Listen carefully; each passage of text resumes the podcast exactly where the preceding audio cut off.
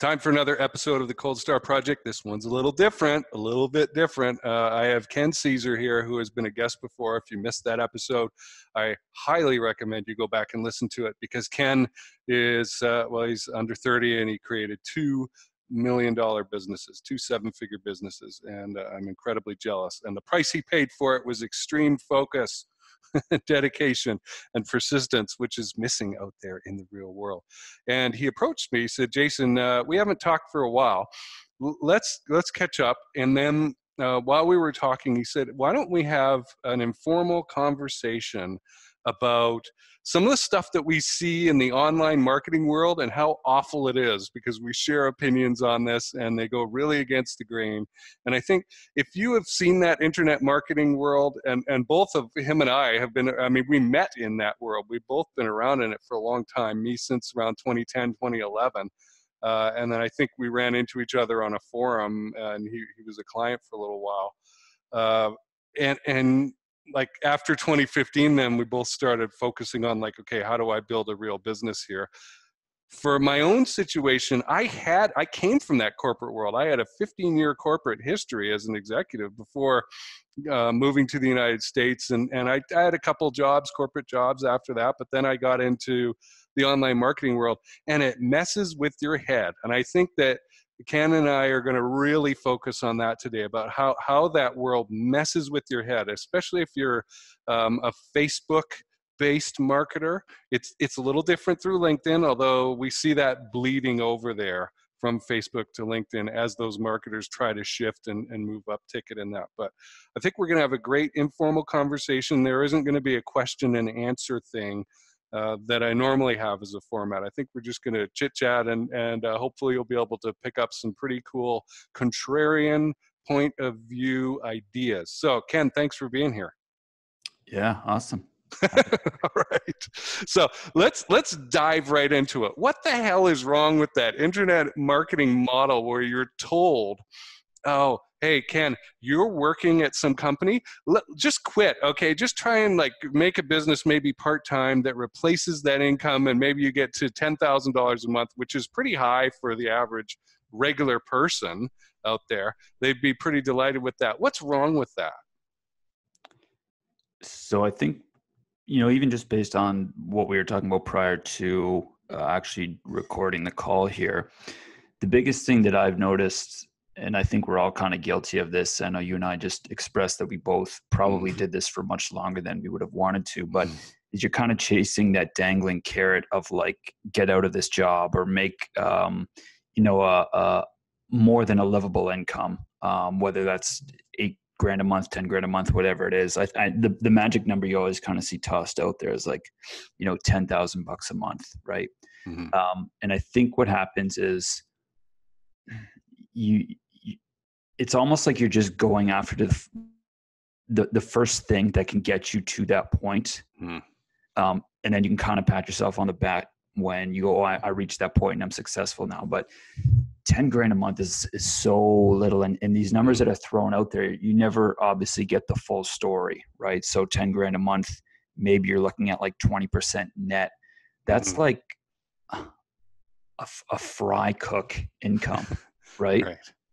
But you're bringing in high revenues or what would what most people would would conceive to be high revenues um, without really getting the full story. So i think that's probably one of the the biggest issues. And then obviously as i just touched on as well um, you know when you're going through um, and actually planning out a company you have to really understand what it takes to get to a million, five million, mm. 10 million, because I guarantee you, once you hit that $10,000 per month mark, you're going to want to move up from there. You're going to realize like that means absolutely nothing in the big picture. Um, and you're going to realize based on, you know, whatever you're doing, um, to scale from 10 grand a month to 100 grand a month requires a completely different business model, a completely different plan of action and strategy. Um, you're going to probably need much more margin than you originally thought.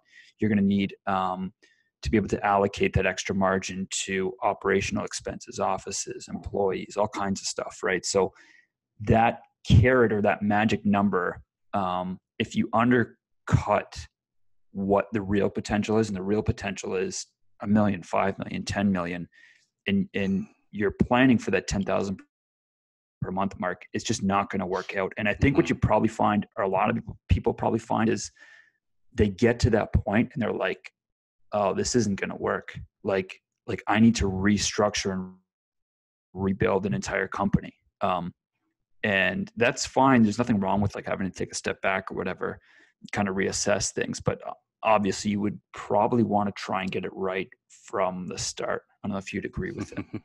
I certainly would because i've been the guy who was trapped in that internet marketing mentality for for years for probably five five six years. Right. You, you, you know and, and again i had the executive corporate role experience before that and yet you get into this situation where oh this is fun and i'm making money and and uh, i understand it and it gets into a comfort zone and then you're stuck. And then you have this fear of oh i don't want to change anything because then i'm going to give up what i've already got. And that's scary right? I don't want to go back to zero. I remember how hard it was building that $10000 a month business whatever where you cap out right? And yeah the idea that the margin understanding like there is a cost there is a cost of traffic there's a cost of conversion. Even if it's just you getting on sales calls and doing sales calls there's a cost to that. You, you require so many hours of time to go get a, a customer or client. And a lot of people i talk to before we go through their business model plan um, discussion with them who are in that coaching situation or that agency situation they don't understand that they are burning through money in order to get to that customer and and drive that revenue. And it's subtracting. There is an amount there even if it's just you. You are not free. And so you end up with far less money at the end. And then you get that that money tolerance trap if you've heard me uh, before talk about this it's like a thermometer about how much is a lot of money for you. I know my money tolerance went way down because i got trapped into thinking about what is this right? What is normal for me? And if you're running a small uh, agency the the um, IT firm back in Vancouver before I left, say in around 2008, that era is what comes to mind. We had to make $60,000 a month just to break even. And if you get used to making $10,000 a month and, and $2,000 in margin, you're never going to get to 60,000. You're not going to have the, the spare brain cells to figure it out, the capacity. Eh, because you're going to go, well, I can only do these few action things and you're not freed up to imagine okay what do i have to do to go make $120000 this month so i can pay for those people that i'm yeah. going to need to do fulfillment with and then uh, have some money left over after my new cost of traffic and my new cost of conversion and my new cost of fulfillment and that to to make a profit here so yeah getting that right mindset off the bat and not getting trapped and sucked into that horrible low money tolerance low uh, budget mentality is so critical. Ken, yeah, I think. Um, sorry, go ahead. Yeah, you got you got into two businesses. The, the, the first one was an agency business, which you built up to seven figures, and then you were like, ah, this is crazy. There was something wrong with that model. Um, and then you moved into uh, e-commerce and and now you're in a different situation with that Right. So it's uh, those are two obviously very different businesses and business models. Um, you know, it's it's interesting because with the, I mean, you just touched on a lot of stuff there that I guess we can dive deeper into. But I, I think I should probably start out by saying like people really need to come into this like business stuff, um, and I don't. I mean, I have a pretty good idea of who your audience is, um, but I think just in general, like understanding truly what is doable and truly like what what numbers um, really equate to in terms of profit and versus revenue and gross margin and that because um, it's very easy to to look at this stuff and see somebody on YouTube that's claiming hmm. that they did 20 million or 10 hmm. or a million in sales this year but what does that actually work out to be um, and the story's very, very different once you open the back end of the business and see how much money is actually in a bank account, right? Um, so I've I've been reading a lot into like the actual financials of a company. What does a healthy company look like in terms of the financials? What does um, a really healthy company look like in comparison to other businesses in its mm. in its market or in its space? Um, and this is kind of like a boring topic, right? Super boring. It doesn't get clicks. It doesn't get views. I, I'm sure everybody listening to this just tuned out when I said that, but it is really important to understand this stuff because it's the actual fundamentals of running a business and mm-hmm. actually getting cash into a bank account. Um, so when you're going through this, um, you need to like, and I should probably relate this just to, to like a lot of the financials I've been learning about, and just like even even uh, people that I know that run legit companies that have mm-hmm. given me kind of the same information. I've kind of sourced from different books, different uh, training courses, and, and then obviously people that are successful as well. And a lot of them will say, like, almost the healthiest profit margin you're going to get out of a legitimate company um, is probably somewhere in like that 15 to 20% range. That's like mm-hmm. about as good as large. And when I say larger companies, there's mm-hmm. still small businesses, but I'm meaning like multi-million dollar companies that's what they're grossing in revenue right mm-hmm. um, so when you're looking at this stuff you need to understand like if somebody says they're doing 2 million in sales right what does that actually equate to in terms of like pre-tax net profit that's going to be you know if, if we follow that guideline that's going to be like 400 grand maybe um, at the max mm-hmm. peak right in terms of like what they net which is still obviously an amazing income. It's a far cry from $2 million though, right? Um, and then you, in, in, my type of business, and this is, you know, you touched on this before. Previously, I was running uh, an agency where it's basically just all cash in, all cash out, right? So you're not buying up inventory, storing mm-hmm. inventory. It's a pretty, it's pretty simple in terms of the numbers, right? Like somebody p- gives you a paycheck on the first of every month. You're paying employees to operate their services uh, go out, do the work, and then uh, your obviously um, margin is what's left over in between those two numbers. It's about as basic as it gets, mm. and it's cash in and cash out. Um, with the inventory based business, it's much different, much much different. So it's much more complicated in that um, you're buying up inventory, releasing new products, redesigning products, and putting them out there into the marketplace, but you're holding on to that inventory and that's a big expense on the business, right? Mm-hmm. So if you are holding inventory in a warehouse, you're essentially uh, sitting on cash that's not being used up if that product mm-hmm. isn't selling. And that's how a lot a lot of companies can outgrow their cash and literally go out of business if they're not careful. Like meaning mm-hmm. your company's so successful and growing so fast uh, that you go bankrupt because you're buying up more inventory and sitting on it. Um, and I can get into all the issues that are we're facing right now with like the coronavirus and all the stuff that's mm-hmm. going on because some of our suppliers are in China at the moment. Um, but it really, really complicates things. So if I and I'm trying to equate this back to somebody who's listening to this who's maybe caught up in the pipe dream of like, oh, a million dollar company. I saw this guy on YouTube. He showed a, a screenshot with a million dollars in sales. Um, that's not the full story, obviously. Um, what they need to understand is probably that guy's making maybe 15% net margin. So on a million dollars, and, and it's also important to understand when somebody shows you a screenshot of a hundred grand a month, let's just assume that that's not photoshopped or faked, right? Which is probably in this day and age, a pretty big assumption, but um, let's assume that that's a real shot of a hundred grand a month Mm. That doesn't mean that they were doing a hundred grand a month over and over and over and over. That's like one single month, and a lot of times you'll notice those months are from like November, December when mm. uh, retail sales are very high, mm-hmm. uh, maybe double what it usually is. So again, you're not getting that full story, but um, that person isn't showing you how much inventory they then had to to repurchase. That person isn't showing you mm-hmm. um, how much cash is actually going into their bank account right? So it's a huge difference between um, one of the, the biggest metrics that we try and shoot for to be successful now is we want more profit margin than our competitors, but we also want to hang on to more cash.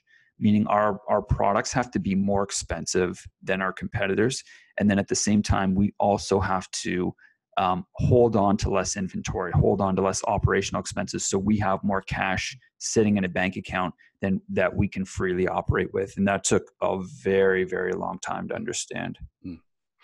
Yeah, and it's true that that high performing companies tend to have larger cash reserves by many times right. than yeah. than uh, their less successful competitors. I'm I'm also thinking about um, like a restaurant. Uh, it is possible to sell yourself into oblivion, and people will go, "How can you do that? You made two million dollars." Well, let's consider at Cold Star, we see inside a lot of other businesses. And so I know it's not just one or two, right? But let's say we've got a restaurant that is popular and they have not done costing very well. They don't really know what it costs to put out a plate of food. And let's say they're charging $12 for this plate of food, but the actual cost with, with labor and, and material and overhead and that is maybe 15 or $16. And so every plate that they're selling is putting them $3, let's say, into the right. hole. And so you can sell yourself into oblivion. And it's, I guess it's no different with uh, e-commerce because you have a carrying cost of inventory that you mentioned. You've right. got import uh, requirements, you've got lead times to worry about, and you've got a timing problem too, particularly because you've got so much seasonality in that business, right? And it's not uh, it's not solely a factor of e-commerce seasonality. It's in tons and tons of businesses. Right. So with the seasonality is a good uh, point. Our our brand or like the the industry I'm in isn't necessarily um, very seasonal. Like the sales are pretty steady year round. The difference in seasonal being is just that during November, December, January, yeah.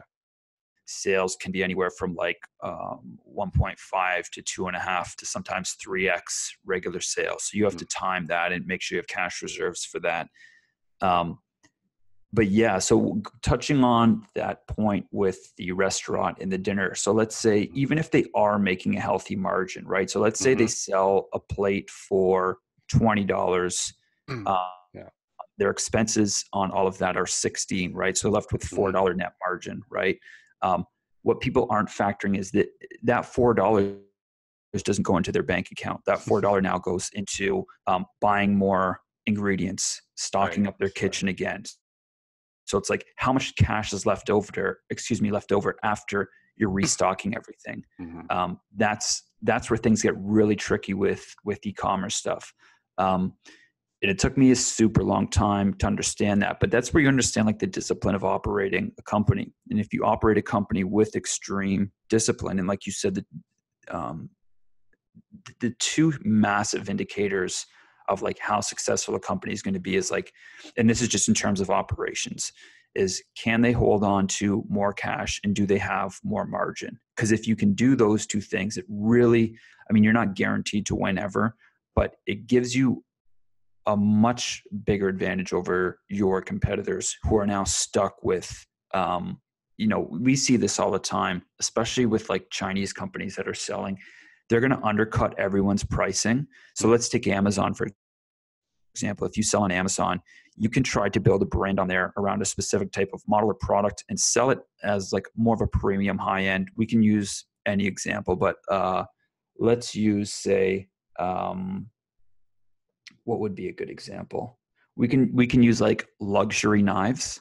Mm-hmm. So like uh, that a professional chef or kitchen would use versus uh, a Chinese company may come in and just sell a knife that's about as basic as it gets and they want to bring in more sales. So somebody from the outside, you know, there's all types of softwares and data uh, that you can look at now to see what's called like a bestseller rank on Amazon to see who's selling more.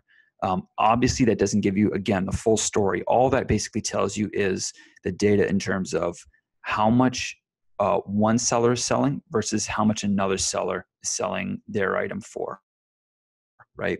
Um, but what, what i try and look at now especially with our competitors is like they may sell more actual units of a product right?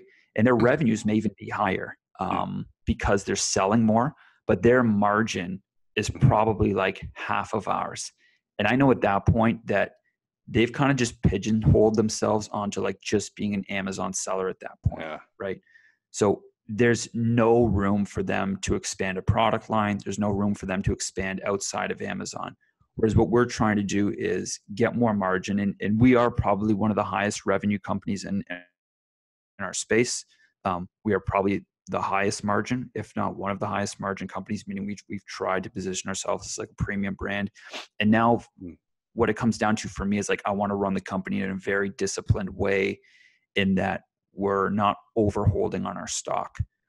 Um, mm. So we can hang on to more cash reserves. What you what you'll find a lot of times in, in today's day and age is, um, and again, this becomes an issue when you have everybody on YouTube or every course seller is basically selling the same thing of like, what you got to do is c- copy this person's product. You can mm-hmm. undercut their pricing, and you can still make five dollars or ten dollars uh, per sale and do well that way. They have no intention of understanding like here's how much margin we need to survive Here, here's how much mm-hmm. margin we need to actually grow this into a legitimate uh, brand right um, so what what we're trying to do is find like listen if we can you know make an 18% net margin and all of our competitors are doing like 7% hmm. um, we can now take 4% of that margin and put it into for example um, video and mm-hmm. content and building a brand outside of these different online channels. Um, you can even start doing wholesales or trade shows or whatever it may be. And ultimately, the company that this is my belief, anyways. I'd be interested to hear your perspective on this, mm-hmm. but the company that builds a brand now is ultimately who's going to win. I think mm-hmm. we're past the days of acquiring customers like the 2013, 14 mm-hmm. Facebook ad days where you could just put an ad out and make profit margin um, I think those days are gone now, and you have to focus on building a brand. That's what's actually valuable. Mm-hmm. How many how many Google searches does your brand name get? Um, that's what's important in selling a lot of this stuff. I think it goes far beyond just the numbers now, and I think brand is is super important these days. Mm. Mm-hmm. Well, I'll agree. A brand is it will really reduce your cost uh, of customer acquisition as you go along right. right? Right. And so what i've heard you say is like look we we need to begin with the end in mind. People say they know that but they don't really because look what they do. They rush out and try and make a $10000 a month business right? And then they right. find themselves capped there and going oh i'm afraid to give up this in order to grow bigger and then they have a problem. So is it scalable? Well, is your idea scalable? What's an indicator, right? And an indicator that you have brought up is can you keep or retain more cash as you grow? And if you can't because you're continually burning it back into inventory because your margins are so low, you're screwed. You can't right. grow. Or you're over purchasing inventory, meaning like you're mm. you're holding on to uh, one mistake a lot of companies will make is in the early days they're trying to make as much margin as possible so if mm-hmm. i buy a set of knives um, for a month's worth or two months worth of those knives i'm going to get a certain price if i buy a set of knives for a six month inventory hold or 12 months i'm going to get a much more reduced price because we're buying in bulk for example right so it's basic yeah. economics but the problem with that is you're you think you're saving on margin which you are but you're actually burning up all your cash because now mm-hmm. your cash is stuck into this one reserve of this one product right. um it can't go and develop a new distribution channel for you. Right and, you can't and go can't do it. and release new products. And more importantly what happens when a, a, chinese competitor comes in and puts out the exact same set of knives and undercuts you for uh, 10 bucks right? Mm-hmm. Now, for them, they don't care because they don't have the same strategy as you. They just want to sell through as many knives as possible versus right. you want to put out a set of knives for um, this price. And when a Chinese competitor comes in and releases the same type of thing, you want to be able to upgrade yours or clearly identify why yours are better or why yours are different.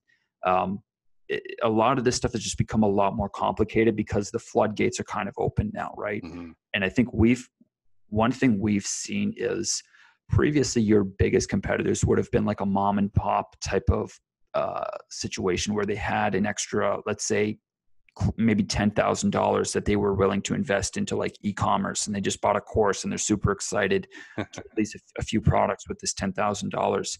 The difference now is that ten thousand dollars doesn't take you anywhere near as far as it did like four or five years ago, right? Mm. So it's almost like a pay to play situation where you have to have money now yeah. in order to and and this is stuff that people really need to understand. Again, this probably touches more on like people that are maybe just interested in this topic or want to get started. But um, if you come into business like cash strapped, you don't have enough money to, and you don't understand how much money it takes to really get something off the ground, and you just purchased a course or you heard some guy telling you, oh no, you only need a thousand bucks to get started. It's like it, it, would it would almost be impossible um, to make that work. Mm-hmm. Um, well, yeah, I mean, say you have that ten thousand dollars. If we were to go back to 2014, so advanced targeting had come out for Facebook. I know because I lost a lot of money in 2013 when it wasn't there. Mm-hmm. um, and compared to today, your cost of, of, acquiring a customer, your cost per lead is way higher today than it was. So your $10,000 goes far less. Whereas if you have a brand and you're, and you're working towards getting people on board with that brand, I mean, Apple does not have to worry about that, right? They're not worrying about marketing and copywriting and all those conversion tools. Uh, which again, I know a hell of a lot about those things, but they don't, they just don't matter as much as they did a few years ago. Right. Apple is actually a really perfect example of what I'm talking about. Apple owns a very small percentage of the smartphone market. I think mm-hmm. Samsung is is the biggest uh, phone provider in terms of like. There's literally more Samsung handheld devices out there than there is Apple. The difference is Apple owns a majority of the profits in that space. So again, they're selling for less. Uh, mm-hmm. excuse me, they're selling less actual products, right? Yeah. but their profit margin is much greater than their competitors. And it's why apple's i, I mean this stat's been thrown out there a lot uh, many times but they're sitting on so much cash it's insane right? And that's why they're like primed to crush the space and continue to crush it because they've operated a company in a way that um, is much different than what other people are doing. And i think that's really where there's that's where there's um, room these days to actually get ahead and do well is mm-hmm. like taking a different approach you're not going to take on procter and gamble and outsell them in toothbrushes and toothpaste right yeah. you have to create a, a, product that's uh, much more needed in that mm. market space that allows you to make more profit um, and you can play the profit game sell it for more make more money create a brand that speaks to an end customer more why do people buy crest it's like people buy crest because they've always bought crest because it's an yeah. option it doesn't that doesn't speak that brand doesn't speak to anybody right um, if you can create and this is similar along the lines of like what's the difference between gillette and dollar shave club like dollar shave club mm. was a much more personalized brand that literally i was reading this uh, case study on harvard business review about how much profit dollar shave club was eating into from these major, major players. Um, because Gillette was using this old distribution system and they didn't have a brand that spoke to anyone. It's like, we sell these blades for X amount. Mind you, Gillette may have even sold uh, the actual blades for less, or excuse me, for more than Dollar Shave Club, I think. Uh, but Dollar Shave Club was able to create a brand where it was like they differentiated the product. Mm-hmm. Um, they got people on a subscription based model, so their their average customer value is probably worth more. Um, and they were they were able to like to demand a, a, a huge percentage of that market um, just by doing things much much differently. And that's really the only way you're going to like survive now. Um, you see these different companies that are out there that are I mean, my God, every person I know is like trying to start a coffee company or something like that, or like a fitness brand, or and yeah. it's like Okay. You you fitness miss the for sure. The fitness one is out of control, dude. Yeah. That shit is out of control. Like, uh, um, you cannot go out there and, and just copy and replicate what other people are doing, which is literally what's being taught or sold. I think the people that are going to have the biggest advantage now are people that understand a market really, really, really well, like yeah. really well. Um, they understand like what's missing in that market space. What do people need? What do people want? And how do we create a moat around that mm-hmm. meaning when if if you know an industry super well um, let's say like uh, let's use like the fitness industry like uh, protein, for example. There's a lot of different protein supplements, Hmm. and people are even starting to release protein um, like cooking stuff now or, or the gluten free stuff, right? If you can come in there and create a product that's needed, um, that people really want, that hasn't been done before, but still kind of falls in line with like that fitness stuff, then you can be successful and do well. Um, but if you can't come up with something like uh, uh, an interesting one is the cauliflower based um, cooking materials, right? So like uh, people are using cauliflower based uh, crust for their pizza. Um, so make of that what you will. Some people hate it, some people love it. There's a huge market out there for that. Um, and somebody went in and exploited that and is making a lot of money out there now because they realize that there's huge potential. Now they're not going to beat whoever the, the main pizza crust company is. Like it's just not possible at this point. Um, but they are going to be able to demand a huge percentage of like that healthy market that wants to eat pizza. Um, and if you're not thinking like that and you're just going out and copying and replicating something that you see, you're, you're guaranteed to lose, especially if you're underfunded. If you're coming in with like two grand and you can't afford to design something that's different or better, Right. um, it's just like a recipe for disaster. And it's why I've really been big now on the idea of product. And I think I told you this like, I feel like marketing has almost never been less valuable than it is right now. Um, and I think that's because everybody's out there just shouting and screaming about what they have, and Yeah. nobody really has anything different. As soon as something different does come, it's like you need way less marketing dollars to effectively explain why it's different and why people need it. It should just naturally fill a gap. Um, and then you can go in there and and really make a run and explode your business. Um, but just the idea of like, oh, we came up with better copy than th- than this guy, that may increase conversions like one percent or two percent. That's not going to be a game changer in the overall big picture of Mhm. your business. Okay, so the the fitness folks, the personal trainers and that for years, I've directed them over to Justin Devonshire, who you can find on Facebook and, and LinkedIn. And the thing that I love about him is he gets operations, he gets processes and systems and cash flow and that, and he's perfect. I don't I don't work with personal trainers and that, so it's not a, a good fit for me. But um, he's the guy who I know knows his stuff in that area.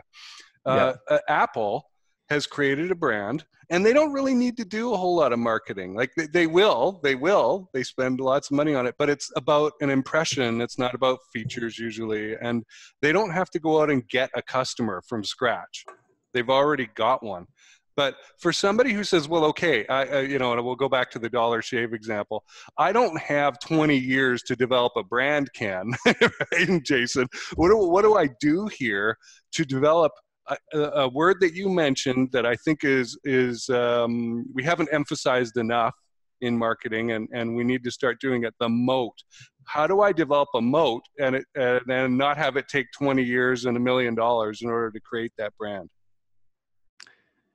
I mean, I think moat is ultimately um, it Yeah, what is down- it? Let's let's define it. Right so it comes down to a lot of different things it's, it's like i think the term was coined by like charlie munger or warren buffett uh, and i don't know that for sure but that's just the, the common thing i hear them reference is like Uh-huh. they would not buy up a business or invest in a business unless it naturally has moat associated with it Mhm. so moat meaning um, there's almost like an organic or uh, um, I guess even a lot of people would do it strategically, but they're, I mean, most people, almost everybody would do it strategically, but you're essentially building up like a barrier around your business so that other people can't just come in and replicate it overnight or very easily, right? So, moat could Right. be intellectual property, it could be patents, it could be trademarks, it could be um, a brand and the way you tell your story and how that resonates with a customer. And that's why they are willing to pay more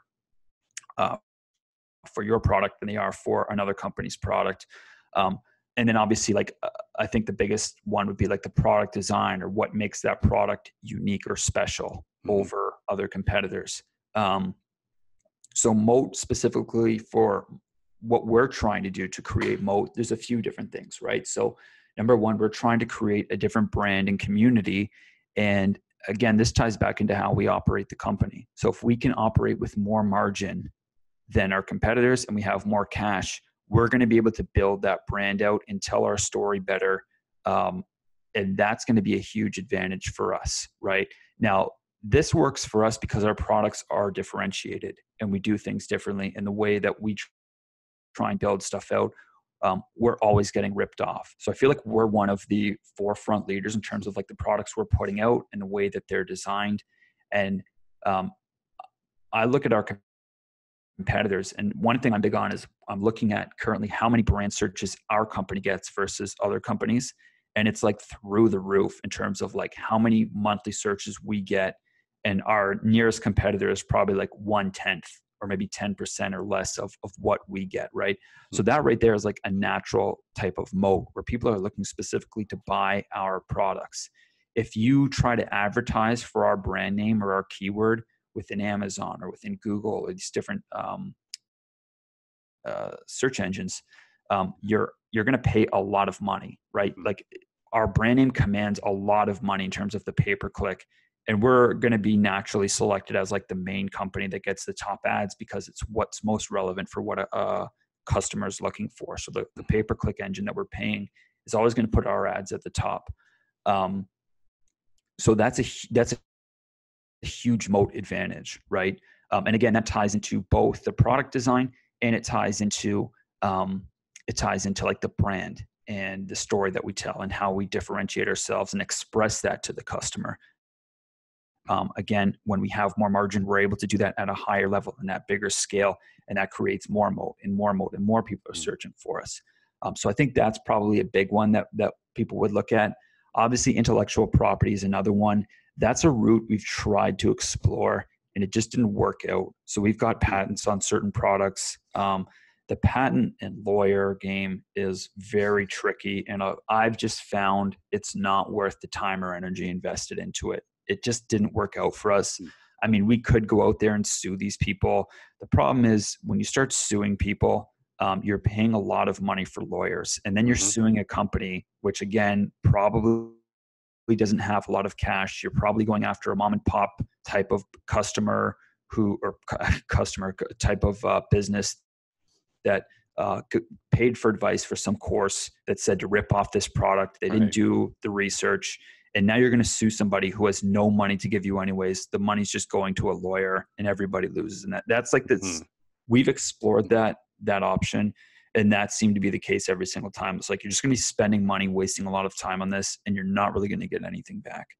Um, so the other one would be um, if i mean if if you can basically come up with like a really solid business model meaning like uh, a subscription type of based business model, that was huge moat for um, uh, the shave, Dollar Shave Club company, right? Like that was kind of their moat was they came up with a business model that no one else had come out with, a recurring type of subscription where um, people were really love the brand. Again, they loved the, the story that the brand told. Um, that they were willing to pay them on a, a monthly basis every single month to receive these types of products and packages. So there's a lot of different ways that you can uh, come up with this stuff um, and, and you know separate yourself and differentiate yourself but you can kind of see that all of them pretty much require cash right hmm. um, all of them require a good amount of money for you to really separate yourself uh, now take that approach versus what most people are doing let's drop ship products from aliexpress mm-hmm. and pay and hopefully the facebook ads work out where we're making enough margin and we can do this long enough until somebody catches on to what we're doing and then they just rip off and replicate what we're doing and then we find the next product. It's like there's zero leverage to that. You're just hopping from product to product to product probably burning through more cash as you test this stuff out than you're actually making in the long run because you have to keep mm. jumping ship until you can find something that works. Right. um, i don't understand how, how people can make that work. For the life of me i just can't um, yeah. So part of again, a moat then is is developing some institutional knowledge, some expertise. That's and, huge. Yeah. yeah. And, and, as again, you're hopping around, how are you going to, you, you don't learn anything that you exactly. can repeatedly apply over and over again. Right.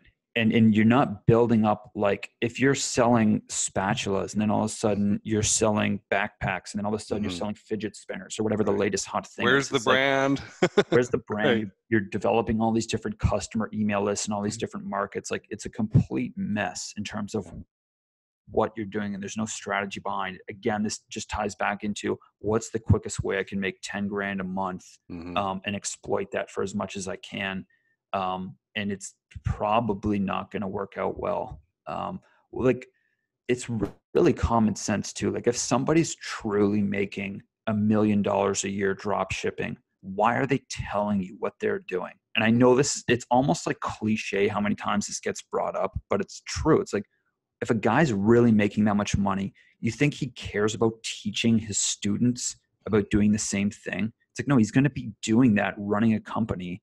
Big imagine Richard Branson opened up a course on how to sell or how to run an airline. Like hmm. he, he, wouldn't because he runs a successful airline. He doesn't care about teaching his students about that. Like it right. does it doesn't add up at all. There are guys that I've seen that are in this space that um, are very legit and have done like courses or seminars. Um, but they proudly like put their brand and product out there. It's like, mm-hmm. this is what I do. This is what I sell um, if you're a course seller and you don't give out information on your company because you're scared someone's going to replicate it, you don't have a company, and that's what everybody's doing. yeah, right. If some, if it's if it's if it's that easy to take your company down in terms of like somebody can just go out there and find the products you sell and then f- get Facebook ad information and data to to replicate that, you don't have a business mm-hmm. like your business is going to fall apart um, which is why you're selling courses because you're like this could end at any moment i need another source of revenue quickly hmm. yeah and that's a frustrating situation to be in and, and keep returning to and i'm wondering how many listeners are going, wow, I have been that guy. I have struggled to make the $10,000 a month through the copying other people business model that is not scalable, doesn't develop a moat. You get no expertise and then you're exhausted. That's the other thing too, right? Maybe you get there. Maybe you hit that that low money target and you're happy with yourself, but you're so tired, you're not going to have any creativity and figure out what to do next. Right. Yeah. How can um, people figure out a strategy then, Ken, from your perspective?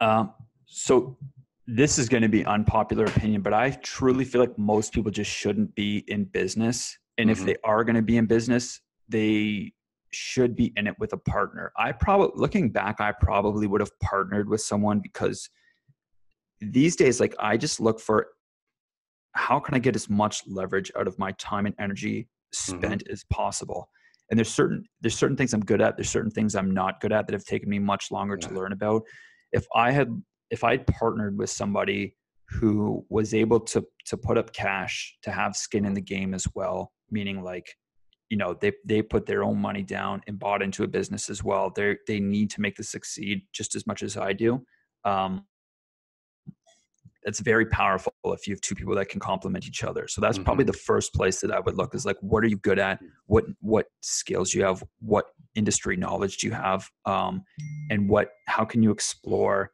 and make that uh, you know turn that into a legitimate company where there's a need for a product in that space? That's where you're probably going to find um, the most success that you can actually have. And and again mm-hmm. if i were to go back and do this stuff over. I think my skill set is um, finding white spaces in a market, getting to understand and know that market pretty well, and then putting out products and designing products and marketing those products. The back end stuff of this is like taxes, operations, hiring people, standard operating procedures, which I know you talk mm-hmm. about all the time. All of these different things, like the front end stuff of, of what people see is probably what I'm good at, where they look at a business and go, oh, this is cool. They have this line of product, this and that. The back end stuff is probably what my weakness is, like the hiring stuff, as I mentioned, um, bringing people on board, um, trying to find the right pieces to put in place to, to scale and make this leverageable. Um, all of that stuff is very difficult to do everything at the same time. So if you're running a growing business, now all of a sudden you have to handle the marketing, putting out the product, all of this stuff at the mm-hmm. same time as you know taxes need to be done um, you need your bookkeeper to finish this stuff on time. You need to manage and operate the cash and the accounting and the financials. Um, it be, it can become extremely overwhelming. Mm-hmm. um, and i've kind of i this is something i'm just kind of thinking about now is like this would probably be the last company that i ever start where i didn't have um, a partner. Partner, yeah, starting yeah. alone. It's That's, I don't know. It's got its ups and downs. I, I right. I've been of there. I've had that partner, um, and and um, they can be up when you're down, and vice versa, which is extremely helpful, actually, because there's always one emotionally willing to pull up the other and I um, think that's a good thing though. Like yeah, if there's somebody yeah. the the obviously the main thing that comes to mind is like people are fighting internally over like what they think is the best decision for the company. Mm. But that's probably healthy if you think about it. Like mm. if there's two people that have opposing opinions, it's like okay, let's hash this out and actually see who's right. Um yeah. there is going to be fights or whatever, but I think if the worst case scenario is obviously like somebody steals money out of the business right. or that's worst case scenario, but um mm-hmm yeah, it is a marriage. It is a marriage, and right tied into the bank shared. accounts together and all the corporate right. paperwork. And when you leave, or one of you leaves, you that this needs to be figured out at the beginning. And I right, know exactly. It has closing to be Closing engine that I had with um, Jeremy Pope. We we had all that stuff figured out from day one, and we spent a ton of time meeting and talking to each other because he approached me with this idea. Right. That hey, do you want to work together on it? We met for hours. Um, just talking about everything under the sun politics science religion etc yeah to find out can we get along or are we gonna yeah, yeah. exactly. Yeah. and you find out who somebody is. And and like i don't know there's certain things that are like little telltale signs that you should not be not only in business business with mm. someone but it's like get this guy away from me um, let's hear about some of them from your point of view. I mean i think if somebody is like like lies, like just even yeah. just minor about little things, that's always a massive red flag. Or if they just mm-hmm. treat, like if you're out at dinner or something or whatever, mm-hmm. and they're just kind of sneaky about the way they treat somebody or they're talking mm-hmm. about somebody behind their back, it's like that's in their mind, they're thinking, um, I would never do this to you because you're my friend, or like I would never screw you over or talk about you in that way because you're my friend, right? Um, but I think it's very easy to change the definition of what a friend is pretty quickly, mm. right? So um, a lot of that stuff you really need to watch. Uh, just like small little character traits is probably what I would look out for. Again, I'm hmm. not the best at this because I don't have a business partner, but it is stuff that I have to look out for when I'm hiring people or bringing on employees or, or whatnot. That is uh, very important. That even if you bring somebody into a company to work for you, I think that you want them to have shared or common values mm-hmm. um, in terms of like we brought somebody on last year and he lasted like a week. He was like mm. talking down to everybody. What he was talking about wasn't even making sense. It was way too complicated. Um, but instead of like understanding that, hey, a business should be simplified in terms of the processes and how mm-hmm. things are done, he wanted to be smarter than everyone and overcomplicate it. And then when they didn't understand, he would talk down to them. It was just like mm. a nightmare scenario. And we're like, dude, this is not going to work out. Um, mm-hmm. And then obviously, as you go through and make the next hire, you're like, okay, let's avoid that type of, of that type of situation. Right. Um, I am terrified when I go on like uh, uh, forums, uh, business forums, and things like that. And I'll see people or social media even going, I'm, I'm looking for a co founder. Can somebody help me find a co founder? Yeah. yeah. Like, oh my gosh, you are rushing into marriage without knowing anything about this person. Right. Um, and what are their expectations and what, like, just bringing a skill set is not enough. Right. Um, yeah, there's a lot of stuff you really have to look out for. Um, and again i think it's funny like i'm interested to hear your perspective on this on like the hustle culture like mm. the the idea of like and i mean this stuff is probably now at its all-time high in terms of mm. everybody is like trying to be a gary vaynerchuk right. there's all these little gary vaynerchuk spawns out there dude mm-hmm. there's so many like 50 year old guys wearing hoodies on stage and swearing in that now and you're yeah. just like uh, we don't need any more of that guy like there's right. one of them that we needed and we i in my i'm starting to change my mm. thoughts on gary vaynerchuk pretty quickly yeah. um, but like that's already been done and now everybody's just kind of replicating and saying the same thing um, mm-hmm. I'm interested to hear your thoughts on the idea of like hustle culture yeah. well i'm i'm against it. I think it's stupid. Uh, right. and and and a lot of people may tune out at that but i'll tell you um, i i've been around in the the online marketing world since since 2010 2011 uh, I ran into these guys when they were new. I, I I've been following uh, Tony Robbins since I was 20 years old. Yeah, you know, and it was books and CDs, right? And and Gary came on the scene, and he is cool, and he has a great message in that. But you know what? I stopped following him and all those other guys a couple right. of years ago, 2016 or so. Probably 2016, 2017. Yeah, I just yeah. stopped, and um, there's a key question here, Ken, for me, and that's this: Who do you listen to? and and you should listen to the person who has what you want i believe ultimately and and gary's cool and all and he does have you know VaynerMedia and all that uh, but it's not what i want. And right. and and also i see a disconnect in what gary says and what he does. Uh, and not that he doesn't hustle yeah. it's just he he and and some of this is um, unconscious competence which is what happens when you get real good at something and you just forget like and the curse of knowledge where you know how to do something you're good at it and you forget what it's like not to know that and you can't go back to knowing what it's like to not know it right right and so he walks around going well you should do this you should do that uh, in a very general way because he doesn't really give actionable stuff all that often um, but attitude wise he's all right i guess but he forgets what it's like to be a, a broke person starting out I think. And and so how can you copy what he does?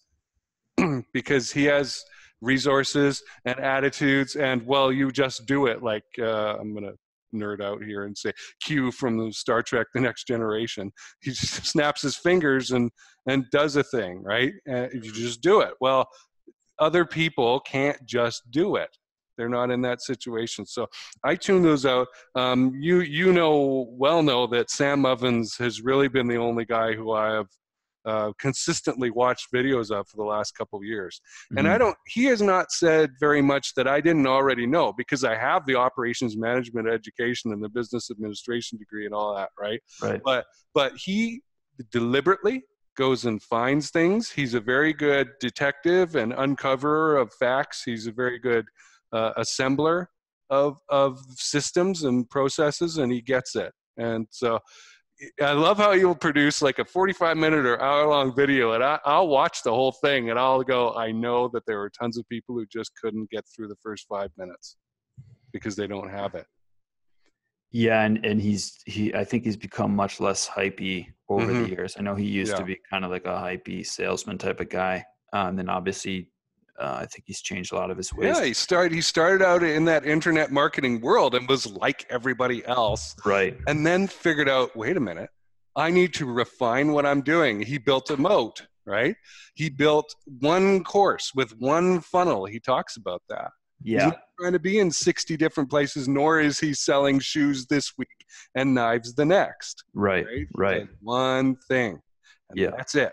And, and he was, I think, one thing that's super important too that a lot of people really overlook is like finding white space and timing a market meaning mm-hmm. like uh, that's probably the number one indicator i think in how successful a business can be is like mm-hmm. did you time the market correctly um, and then obviously with that timing build moat around what you were doing yeah. so like sam was probably one of the first people to come in and like legitimize selling courses mm-hmm. as like not a scumbag guy mm-hmm. that's that's uh, clearly trying to just um, you know fleece people out of their money, but actually build a brand around what he's doing, um, and then come in and operate it properly, mm-hmm. um, and and not just do these ridiculous product launches um, with thousand right. affiliate like.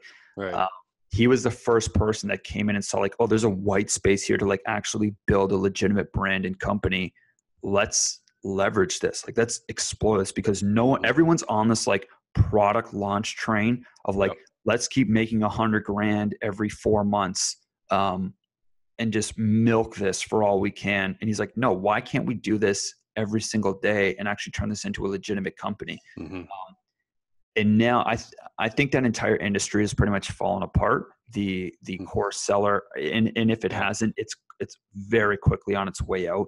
I mean, if you sell, and this is what I've heard because I was working pretty closely with a Facebook ads guy um, who does work with a lot of these guys, and it's they're essentially selling a a good or a service, whatever you want to call it, a product that has zero cost. Like you're Mhm. literally just recording a PowerPoint presentation and selling it for the upside on that is insane Yeah. in, in how much, uh, you know, quote unquote gross margin there is, if, if you want to use that term for courses. But um, they are still losing money because of how much it, it takes to like acquire a customer now. Like that's how many people have jumped on the bandwagon of I'm going to sell courses and make money this way, um, which I think pretty clearly tells you where that entire industry. There's again, there's no moat. Like you don't Right. need any. You, you literally don't need anything to get into that industry. Nothing.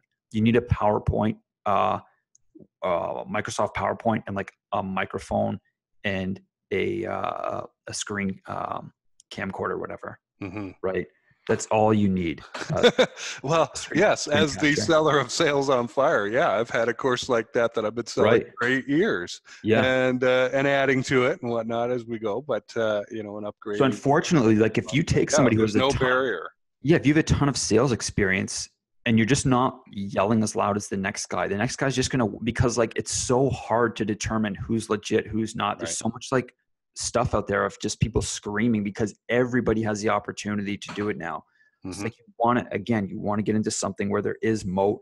I mean, I couldn't think of a faster way to sell. Again, we'll use that magic number, ten grand a month. Just sell five courses a month for two grand a pop. That's what these Right. guys are doing, right? Yeah. Like that's and and I think that's why it's so inundated with these uh new. uh, There's like these young twenty three year old life coaches selling business advice and and these courses and that, and you're like this guy was just duped by the guy that's higher up than him in this pyramid scheme, right? Mhm. Like, like it's a, coach. Like becoming an online coach is the new pyramid scheme, um, I, Mhm. in my opinion. It's like who got in at the top and can sell the most courses on how to coach coaches on coaching coaches, right? like, you know what I'm saying? So, um, I think that again, it's a good lesson in terms of if you're looking at an industry or want to get into something, make sure that you have um, a, a clear product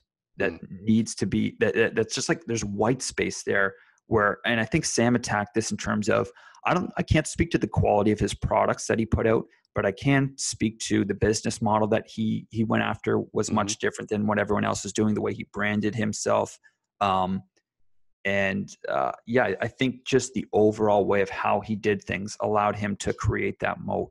I don't know how his sales are doing now now that there's so many people that are out there um, but he he he had a good little run and i'm assuming he's still doing all right Mhm. based on you know the stuff i've seen.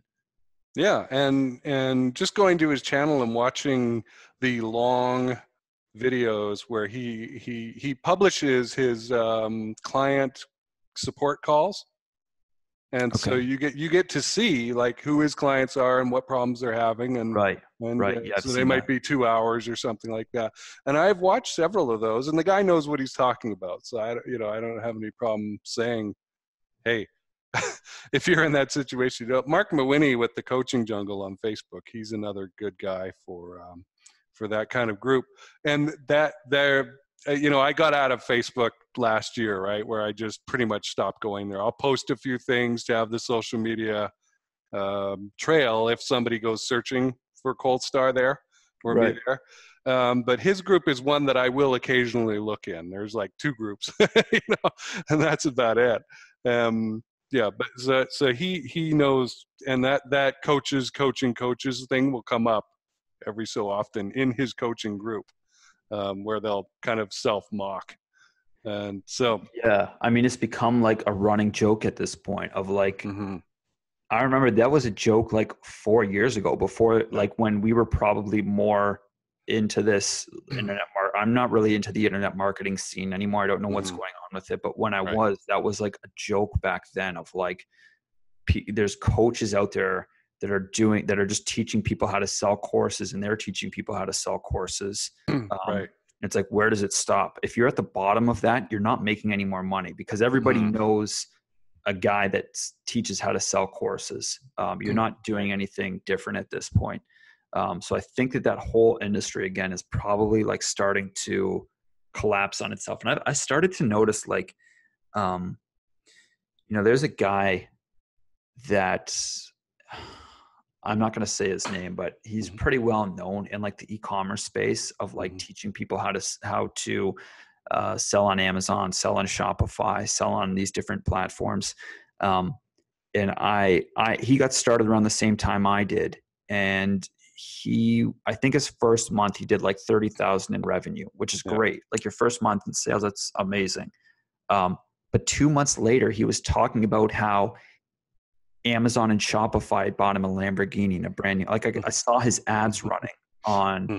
Instagram, Snapchat, and all these different uh, sources, and I'm like, dude, what is this? Right? Like you just did thirty grand in revenue a couple months ago. You Right. didn't buy a Lamborghini from that. Like, what are you talking? Right. Well, unless he got into a five thousand dollar a month lease or something like that, right? or he's just joined the dark side of like like late night infomercial guy that's Yeah. now just advertising on Facebook, right? That's Mhm. essentially what this is too, which is hilarious. Like you're just the Right. nine you're you're for the 2020 version of like the guy in 1988. Right. That was Remember that? Yeah, yeah. the- that. um, what was it? And there was that one guy. He was an Asian guy. You know, you like diamond, you like pearl. Come to my seminar. Yeah. Guy- yeah. oh, up in the Pacific Like you're the Northwest. that guy 2020 version of that, and somehow like nobody questions what's going on here. It's hilarious. But uh, yeah, so I and then he started putting out videos. He didn't know it was my brand, but he started Mhm. putting out videos showing our website and showing our Mhm. products and showing our Hmm. pages on like how to copy our products, and, and he's selling this to his stu- to his students.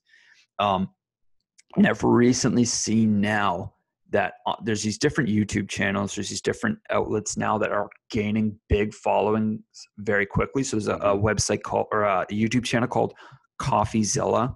Hmm. There's an Instagram page called Baller Busters, and essentially they're just busting these fake gurus, um, and it's hilarious. Like, Hmm. um, just basically putting it out there, like, hey, these guys are complete scumbags Mhm. uh, that are just taking people's money for courses and, and selling you a dream essentially Right. um, so how does this like equate to what your listeners think they're listening to i would just be very careful of like who you listen to Mhm. do not spend your money or information on courses or anything like that like essentially you need to be focused on like what can you do to differentiate yourself? Mhm. what's like the overall bigger picture rather than like the tactic that these guys are teaching? Because i guarantee you you can figure out how to sell on amazon right? Like it's not hard to figure out how to uh, become a, a professional seller get a, a professional sales account. That might take you like a week set up your um, uh, corporation and all this stuff right? Like Mhm. get that stuff what they're teaching you how to do and charging you two grand for you can literally learn for free. It's not like the tactic of selling on Amazon is not going to do anything. It's like the, the stuff that matters now is the overall bigger picture, which we Mhm. talked about before. How do you, you differentiate a product that that's uh, you know much more um, in demand and and and is not currently out there for a specific industry? That's going to skyrocket your sales way quicker than anything they're teaching. In a course, they're going to teach you how to download a software, look at what other people are selling, and then how to rip them off and change you know the zipper or change the uh the handle to differentiate your products like that's never going to work now It Right. just That's not really differentiation. no That's it's not, not, building a moat. right and Yeah. so are you are you familiar with the term of like product market fit and like the lean Yeah, yeah, like lean product um manufacturing and that Mhm. So that's something we've really tried to incorporate now is like we have a pretty big community of customers i think i've told you about this we have a facebook community of like a few thousand people Mm. um, that we can now like run ideas by test Right. product like so it's almost like t- today's business and marketing world are merging and almost marrying where like the Y Combinator, Silicon Valley product market fit stuff is mm-hmm. now just catching up with the technology of like, oh, you can run Facebook ads and YouTube ads and do these different uh, copywriting techniques. Those two worlds are almost merging now, where it's like you need uh, a found, um, you know, I guess a foundation in both of them um, to really have a successful company now. Um, the idea that companies are just at like, I mean, I, saw this. Uh, there's a course sell the other day talking about how did you know that most small businesses don't have a website and don't know how to manage social media? It's like yes, they do, dude. Hmm. Every company knows what a website. You're not going to yeah.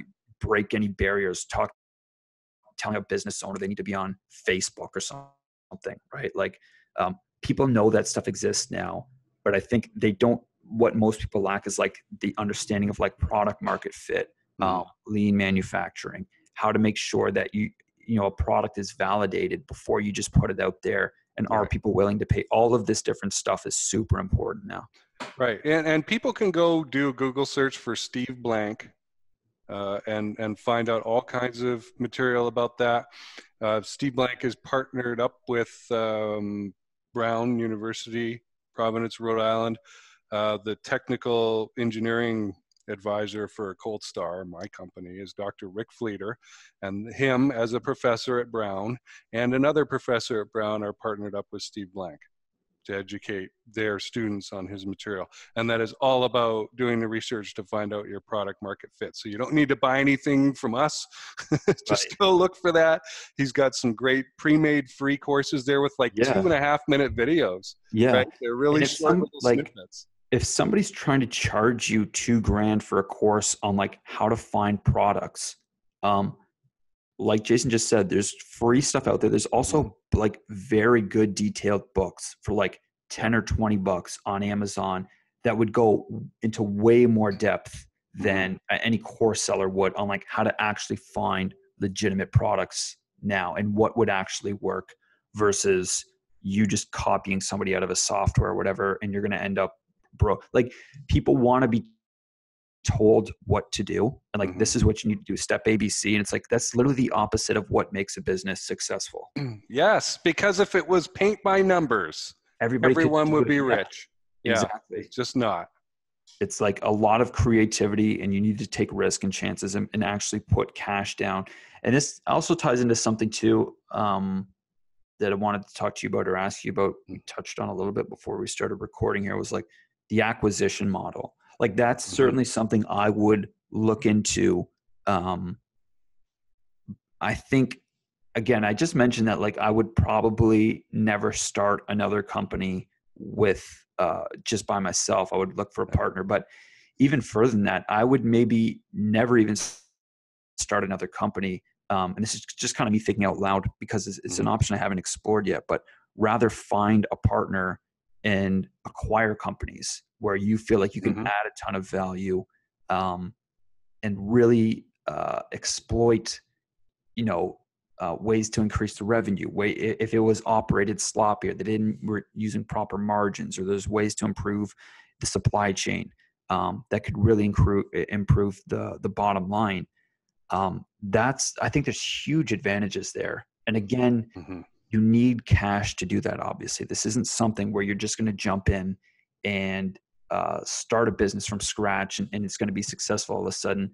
Um, you need a lot of money to, to do that but there's way more leverage than that. You want to try and look for all the different ways that you can leverage your time and that's ultimately how you're going to make the most money possible. I'd, I'd be interested to hear your thoughts on um, that model like the acquisition i mean model. to begin with to begin with the first mistake that newbies make is they they do not value their time their time right. is the least valuable thing because they feel they have a lot of it. They have 8, 10, 12 hours a day.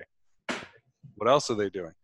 yeah. and and then, then they walk in and think, oh, it's going to all be about uh, execution, fulfillment of orders. Now, no, most of your time is going to be spent on acquiring customers. Right. The first thing you got to do is figure out the marketing and all that stuff and the positioning and all that. So, what the acquisition model allows you to do is bypass all that. You get to that product market fit immediately because you look at companies that have already found it, right? and they're generating a cash flow. So I did not come up with this. Uh, the guy who I'm thinking of is Walker Deibel, uh, who has a great book about it. And I interviewed him for this, this podcast, the Cold Star Project. Uh, that episode was recorded in January 2020. It has not come out yet. There is quite a gap. Uh, will probably come out, but well, certainly by May 2020. I, I'm hoping in April, sometime in there, March or April, it'll come out. And so I had the chance to expand on his book and talk to, to Walker directly about this acquisition model. Um, one of the most interesting things that that's from my point of view anyway was that in his book he does not talk much about operations and and understanding the operations of the business that you're going to acquire nor mm-hmm. does he talk much about the values. And and that's astonishing to me right? So so i asked him about it and we dug into it a lot and his short answer was it doesn't matter as much as you think when you're acquiring a business. So and, he had good reasons for that and so i would refer us to the the podcast mm, with him yeah. for that answer i'll, I'll link it that. up but uh, yeah it, it and it, he had me convinced let's put it that way uh, as to why so it, it was curious because like that would be one of the first things that I would look for is that culture matchup, right? Between what I want and maybe have going on in my own organization and a thing that I'm going to acquire. Um, but the, you know, the short answer is there's some reasons why it's open to being acquired. Um, a lot of that stuff was baked in from the beginning. Remember, all businesses, folks, are uh, are a outgrowth of the psychological problems of their founders. so a lot of stuff in there um, baked in from the beginning that that is hard to change. And so maybe as a, as a person looking for businesses to acquire, you will probably filter for stuff that you're comfortable with already, and that'll bypass a lot of that problem. But I love the idea um, of, of, acquiring businesses because you are bypassing that horrible phase of finding the product to you know market fit, right? Right. And and they're already generating revenue. And it's it's a cash flow situation. So if I can do a leveraged buyout, let's say, where I'm paying somebody ten thousand dollars a month or twenty thousand dollars a month, maybe with a cash uh, upfront payment, as a, as a base payment, which I've borrowed against the assets of the business or the revenue of the business to, to pay that owner off mm-hmm. um, and get them out of there. And, and if I'm making in the margin now, not the revenue, the margin, if I'm making a margin of fifteen or twenty thousand dollars from it after I paid all my bills, that's a deal I will make, right? Um, I, there is some some profit there. So if it costs me less to operate uh, the business and the loan than it does from the margin that I'm getting from having that business, then it starts making financial sense. And I have a base that I can scale on. I've got people in place, I've got expertise, I've got right. capabilities, I've got marketing and distribution, fulfillment channels, right? All that stuff that is so hard and exhausting to figure out as a new business owner going, hmm, I wonder what I'm going to do next year, right? Is already taken care of for you. And you can get to work maximizing um, what's already going on. Yeah. And I think there's a couple other levers that can be pulled. Like if you're looking mm-hmm. at acquiring a company, um, essentially from my understanding is i haven't sold our business yet obviously but just in conversations with brokers and people that know the space mm-hmm. well is like a, a, essentially a company that wants to acquire you or an investor that wants to acquire you is looking at two years of financial statements previously um, to see that the, the company's growing that there's good health um, in terms of the financials and that so you could literally acquire a company for a certain amount and just based off of like the growth of that industry meaning the mm-hmm. industry is growing more people are getting right. involved in it buying products in it you could go ahead and sell that business a year later or mm. two years later and make a, a, a very healthy profit on it um, mm. if you just learn to leverage certain things or release a few more products or as you said find distribution on other channels right. um, isn't make, that fascinating, right? The rising tide lifts all boats kind of thing. And just by existing in that ecosystem for a couple of years. So that's like one of the main things that we looked for when we were yeah. starting is like we wanted to make sure that hey if there's going to be competition let's make sure i know there's going to be competition moving in. It's just the state of of the time the sign of the times. Like you're you're looking at everybody um, as you mentioned before, is buying courses or trying to get involved in some type of business now, um, a lot of there is going to be a lot of competition. Um, if you can find an industry that's growing rapidly or growing very quickly, a lot of that the times that competition becomes irrelevant because of how quickly a space is growing. Um, so I think I think that's a super interesting point. And if you can acquire different companies within a certain industry or niche that you know is growing and kind of package them together, um, I think that can be sold for a ton of money, um, mm-hmm. even if you just held on to it for a year or two, right? Mm-hmm. So, um, yeah, it's it not the rest of your life, and and the added value that you're bringing to the table if you have expertise in um, breaking open new new markets or figuring out that white space that you were talking about. Um, and that could even allow right. you to pick up a company that is generating a cash flow but maybe isn't being run profitably right because exactly. they're missing some of this stuff and so yeah. you pick it up at, at, a discount you plug on um, all the stuff that you're good at and uh, and bingo you know you've got yourself a growing profitable business yeah yeah if you can look if you can look at the financials and see like hey this can be improved with this type of supply chain or maybe they're using a different supplier that's more mm-hmm. expensive than a supplier that you know like if you have specific industry knowledge um, it can work out very very well in your favor and i think that ties into like i think a huge point of leverage that we're trying to really focus on is like if we were to acquire a company or if, if we're going to start more brands I want to keep it within the same industry and same niche because we already have all the leverage there. We have a community like a Facebook group, email list. Um, we have social media set up already. We're running ads, and we know what that that market wants.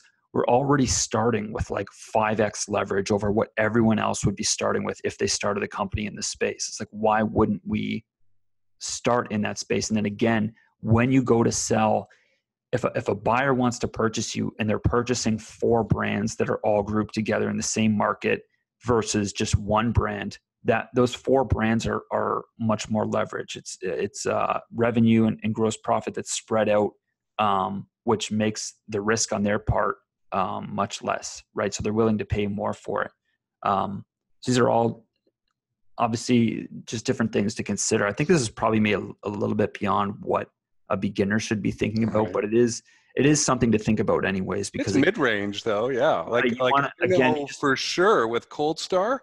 I have full midterm plans to buy up satellite manufacturers as they stumble and screw up because they are not being run as well as they could be. And I will gobble some up and uh, amalgamate them and, and make a bigger small sat manufacturing company out of yeah. it. That's a midterm plan for me, and I don't make any secret out of it. And how many how many years away from that do you think you are? Um, between two and four. Interesting. Interesting. Yeah. And again, that's like there's a moat there. Like you know the mm-hmm. industry, mm-hmm. you know the space, you have connections, you've networked in in right. the space. Um, if you needed leverage or help, I'm sure you could find it pretty quickly. Mm-hmm. Um, think about how different that is than you know drop shipping shoelaces by yourself yeah in Poughkeepsie. yeah so awesome well we've talked for about an hour here Kim. um, I, I let's see how this goes and whether people would like us to do more of these because um, there's an infinite amount of uh, monkeys on an infinite amount of typewriters of content that we could that we could talk about. we could yeah. dig and dig and yeah. dig and dig and dig into this stuff, and we right. surface touch some stuff. But thanks a lot for having the idea to do this and keeping on me so that we would get something booked. Yeah, yeah, that was cool, man. I think. Uh, I mean, I, I hope people get something out of this at least, anyways. Like, um, this is not typical stuff that mm-hmm. you would hear, or uh, certainly I haven't right. on podcasts or um, any any marketing outlet these days. The, right. I, I, pretty much rah, rah, rah, go team go. Anybody can do it. Make it right. Like hustle, whatever. hustle, work your face off, do whatever you can to get out of your right. job. Um, just go. It's like, what are we doing? Don't worry about it. Just go. Right. Okay. No, don't go. Think first. Yeah. just sell. What are we selling? Doesn't matter. right. All right, Ken. Thanks a lot, and I look forward to uh, talking with you and sharing our thoughts again next time. All right, Jason, for sure.